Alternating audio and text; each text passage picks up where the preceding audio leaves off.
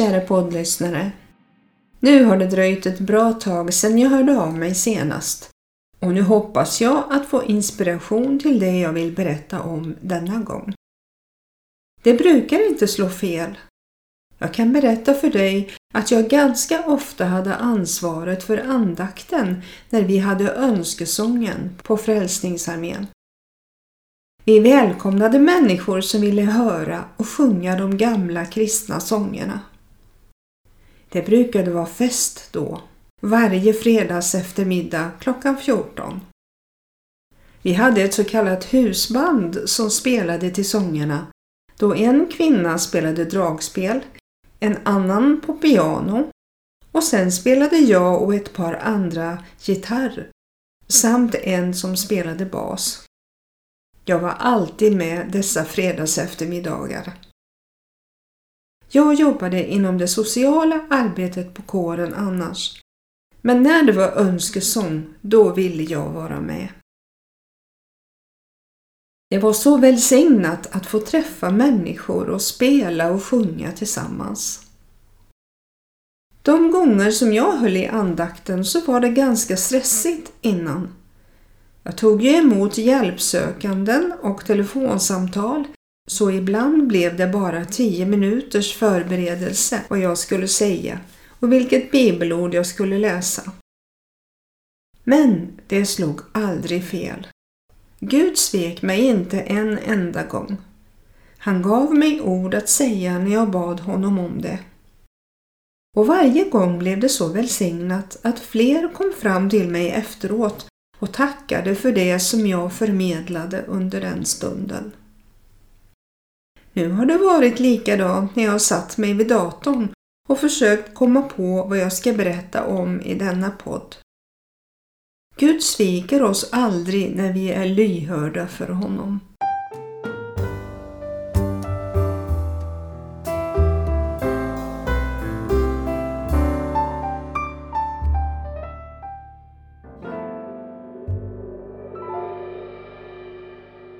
Jag vill börja med att läsa ett ord från Bibeln och det är från Filipperbrevet kapitel 4 och vers 2. En enda vers. Jag uppmanar Evodia och jag uppmanar Syntyke att vara eniga i Herren. När jag fick detta bibelställe innan jag började på detta avsnitt av podden så tänkte jag men Gud, du kan inte mena att jag ska läsa detta. Den säger ju inte så mycket egentligen. Och Evodia och Syntyke, vilka är dessa? Ingen är väl överhuvudtaget intresserad av dessa kvinnor. Men jag fortsatte att tänka efter vad Gud ville säga. Och då blev det mer intressant. De blir uppmanade att vara eniga i Herren. Om du tycker att det vore intressant att veta vad dessa kvinnors namn har för betydelse så kan jag berätta att Evodia betyder säker resa och Syntyke betyder trevlig bekantskap. Om kvinnor har dessa namn så vore det ju bra om de också kan vara eniga så att de lever upp till att vara en trevlig bekantskap under resan till himlen. När bibelstället Filipperbrevet kom till mig så tänkte jag direkt det kommer att handla om glädje alla gånger. Varför jag tänkte så här det är att ordet glädje omnämns 16 gånger i det här brevet.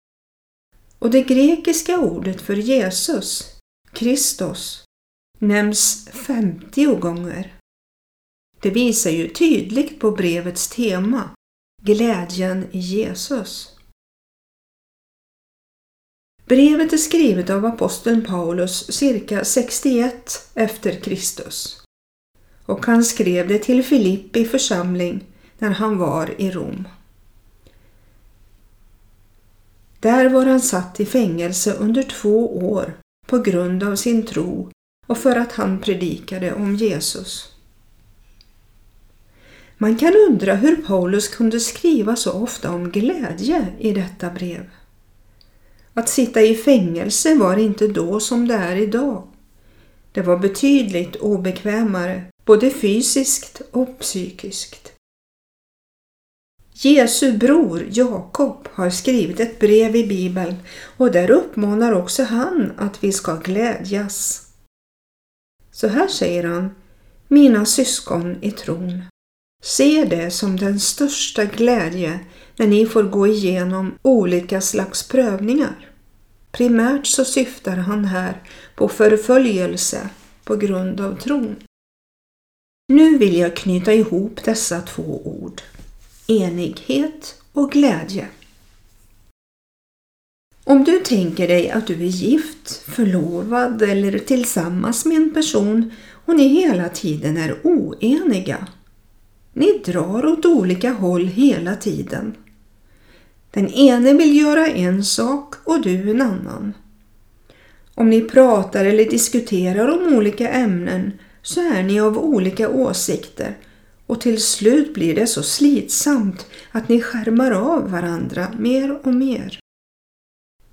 Naturligtvis behöver man inte vara tvingad att tycka lika i allt. Absolut inte. Men det finns de som tror att de vet allt om allting och försöker utgöra påtryckningar på andra. Till slut blir man osams om det mesta eller också att den svage ger med sig för att behålla husfriden. Den personen blir nedtryckt och vågar inte säga så mycket till slut för att inte behöva bli tillrättavisad. Det står också i Jakobs brev att tungan är en liten lem men med stora anspråk. Den är som hästens betsel eller rodret på ett skepp. Den bestämmer färdriktningen. Tungan är som en eld, står det också. En värld av ondska bland våra lemmar. Den smutsar ner hela vår kropp och sätter hela livet i brand och får själv sin eld från Gehenna, alltså helvetet. Alla slags fyrfotadjur, fåglar, kräldjur och vattendjur låter sig tämjas och har blivit tämjda av människan. Men tungan kan ingen människa tämja. Den är ostyrig och ond, full av dödligt gift. Med den välsignar vi Herren och Fadern och med den förbannar vi människor som är skapade till Guds avbild. Så får det inte vara, mina bröder och systrar i tron, säger Jakob. Ur oenighet skapas ingen glädje. Det kan vi vara överens om. Där kärlek och enighet råder, där råder också frid och glädje. Nu påminns vi än en gång om Andens frukter som jag har pratat om. Och det står i Galaterbrevet 5. Kärlek, glädje, frid, tålamod, vänlighet, godhet, trofasthet, mildhet och självkontroll. Här får det inte rum med någon oenighet utan egentligen borde frukten enighet också finnas med här bland frukterna. Men tittar vi på köttets gärningar som det står talas om innan i Galaterbrevet 5 så står det uppräknat bland annat hat, stridigheter, okontrollerat temperament, splittring med mera. Det är släkt med oenighet i allra högsta grad. Nu tänker du säkert, men man kan väl inte vara eniga hela tiden? Nej, naturligtvis inte. Men ibland kan det gå överstyr och man blir osams titt och tätt, vilket i sin tur leder till de egenskaper som jag nyss nämnde.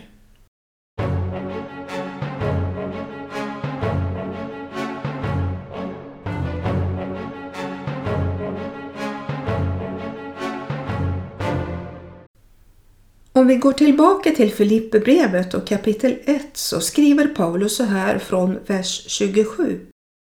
Och överskriften är Kämpa för tron. Lev nu bara på ett sätt som är värdigt Kristi evangelium så att jag, vare sig jag besöker er eller inte, får höra att ni står fasta i en och samma ande och i ett och samma sinne kämpar för tron på evangelium utan att på något sätt låta er skrämmas av motståndarna. Det blir för dem ett tecken på att de går förlorade, men för er ett tecken på att ni blir frälsta, och det av Gud. Ty för Kristi skull har ni fått nåd, inte bara att tro på honom utan också att lida för hans skull. Eftersom ni har samma strid att utkämpa som ni såg att jag hade och nu hör att jag har.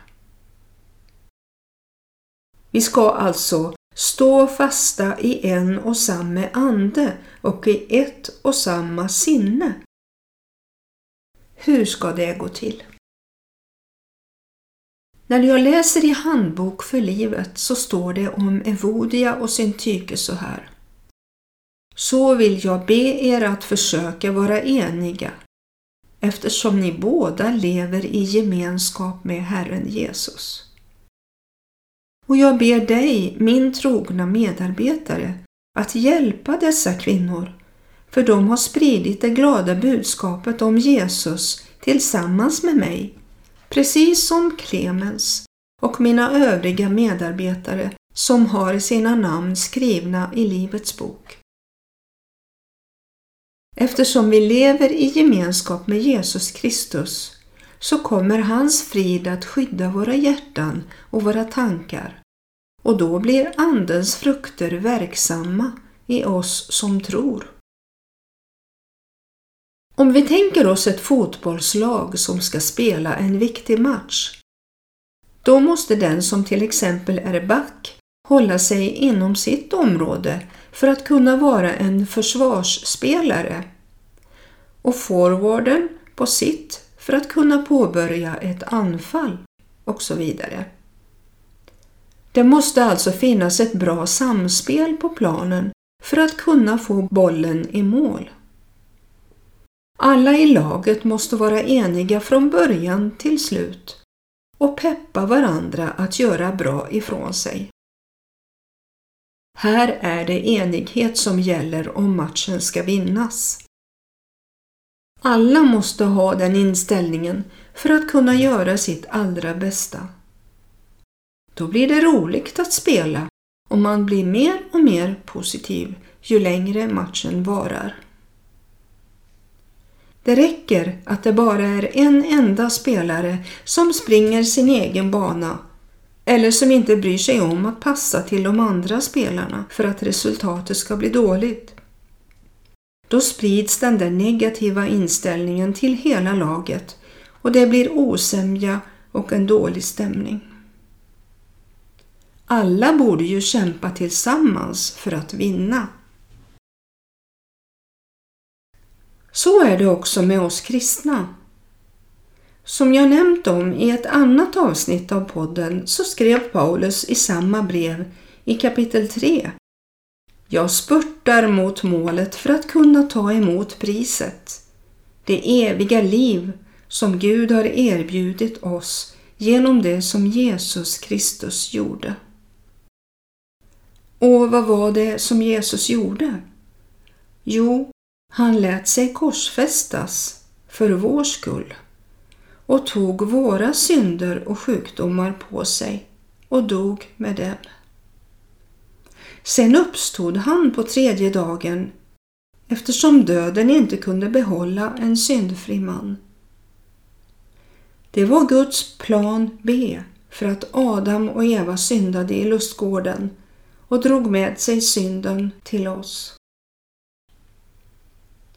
I Romarbrevet 3 och 23 och följande står det Och lyssna nu noga, speciellt om du inte har tagit emot Jesus i hjärtat. Alla har syndat och saknar härligheten från Gud. Och det står som rättfärdiga utan att ha förtjänat det. Av hans nåd, därför att Kristus Jesus har friköpt dem. Honom har Gud genom hans blod ställt fram som en nådastol att tas emot genom tron. Så ville han visa sin rättfärdighet eftersom han hade lämnat ostraffade de synder som förut hade blivit begångna under tiden för Guds tålamod. I den tid som nu är ville han visa sin rättfärdighet. Att han själv är rättfärdig när han förklarar den rättfärdig som tror på Jesus. När jag var ny i tron så betydde dessa meningar väldigt mycket för mig. Ja, de utgjorde hela den andliga sanningen som handlar om Guds nåd genom Jesus. Nåd betyder bland annat efterskänkande av straff, barmhärtighet och syndaförlåtelse. Många tror att de kommer till himlen genom att göra bra saker och leva som en bra och trevlig medborgare. Men det är inte på grund av gärningar, för att ingen ska kunna berömma sig. Allting är bara nåd och det är allt vi behöver för att få våra liv skrivna i Livets bok. Nåd är inget man kan förtjäna utan det är en gåva från Gud. Det enda han vill är att du och jag tror på Jesus Kristus som Guds son och att Gud uppväckte Jesus från de döda. Jesus vill flytta in och hålla måltid med oss. Det står så i Uppenbarelseboken kapitel 3, verserna 20 21. Se, jag står vid dörren, alltså hjärtat, och knackar. Om någon hör min röst och öppnar dörren ska jag gå in till honom och hålla måltid med honom och han med mig. Den som segrar skall jag låta sitta hos mig på min tron, liksom jag själv har segrat och sitter hos min far på hans tron. Då vi vandrar med Jesus får vi frid i hjärtat. Och hans frid kommer att skydda våra hjärtan och våra tankar och då blir Andens frukter verksamma i oss som tror. Det är många kristna som ser tecknen på att Jesus snart kommer tillbaka för att hämta dem som öppnat sina hjärtan för honom. Men det är också många som inte är troende som säger Hur blir det nu med hans tillkommelse? Det har ju inte hänt än. Allting är sig likt. Men det sker mycket mer nu än det någonsin har gjort. Om man bara ser på det politiska läget så har mycket förändrats. Ta till exempel abortlagstiftningen kristendomsundervisningen i skolan som de har tagit bort, samkönade äktenskap med mera, med mera. Senaste tiden så har jag lyssnat till undervisning av prästen och författaren K.G. Larsson där han undervisar om den sista tiden som det står att talas om i Uppenbarelseboken, alltså den sista boken i Bibeln. Det är TV Vision Sverige som sänder 21 avsnitt som heter När Jesus kommer. Det är väldigt intressant och jag vill uppmuntra dig till att lyssna till dessa avsnitt. Om du laddar ner TV Visions app så finns programmen där. Och det finns också andra videoundervisningar som man kan se och lyssna på som är intressanta. Nu vill jag avsluta med att be en bön Och så hoppas jag att vi hörs snart igen. Gud välsigne dig som lyssnar. Tack Jesus för att du är Guds son. Tack för att du dog för oss. Att du tog alla våra synder och sjukdomar på dig på korset. Och tack också för att du uppstod på tredje dagen som det står skrivet i Bibeln. Tack Jesus för att du uppstod för att vi skulle få ett evigt liv. Och vi tackar dig också för att du snart kommer tillbaka för att hämta dem som tror på dig. Tack Herre för den här stunden och tack att du skall välsigna var och en som lyssnar. I Jesu namn. Amen.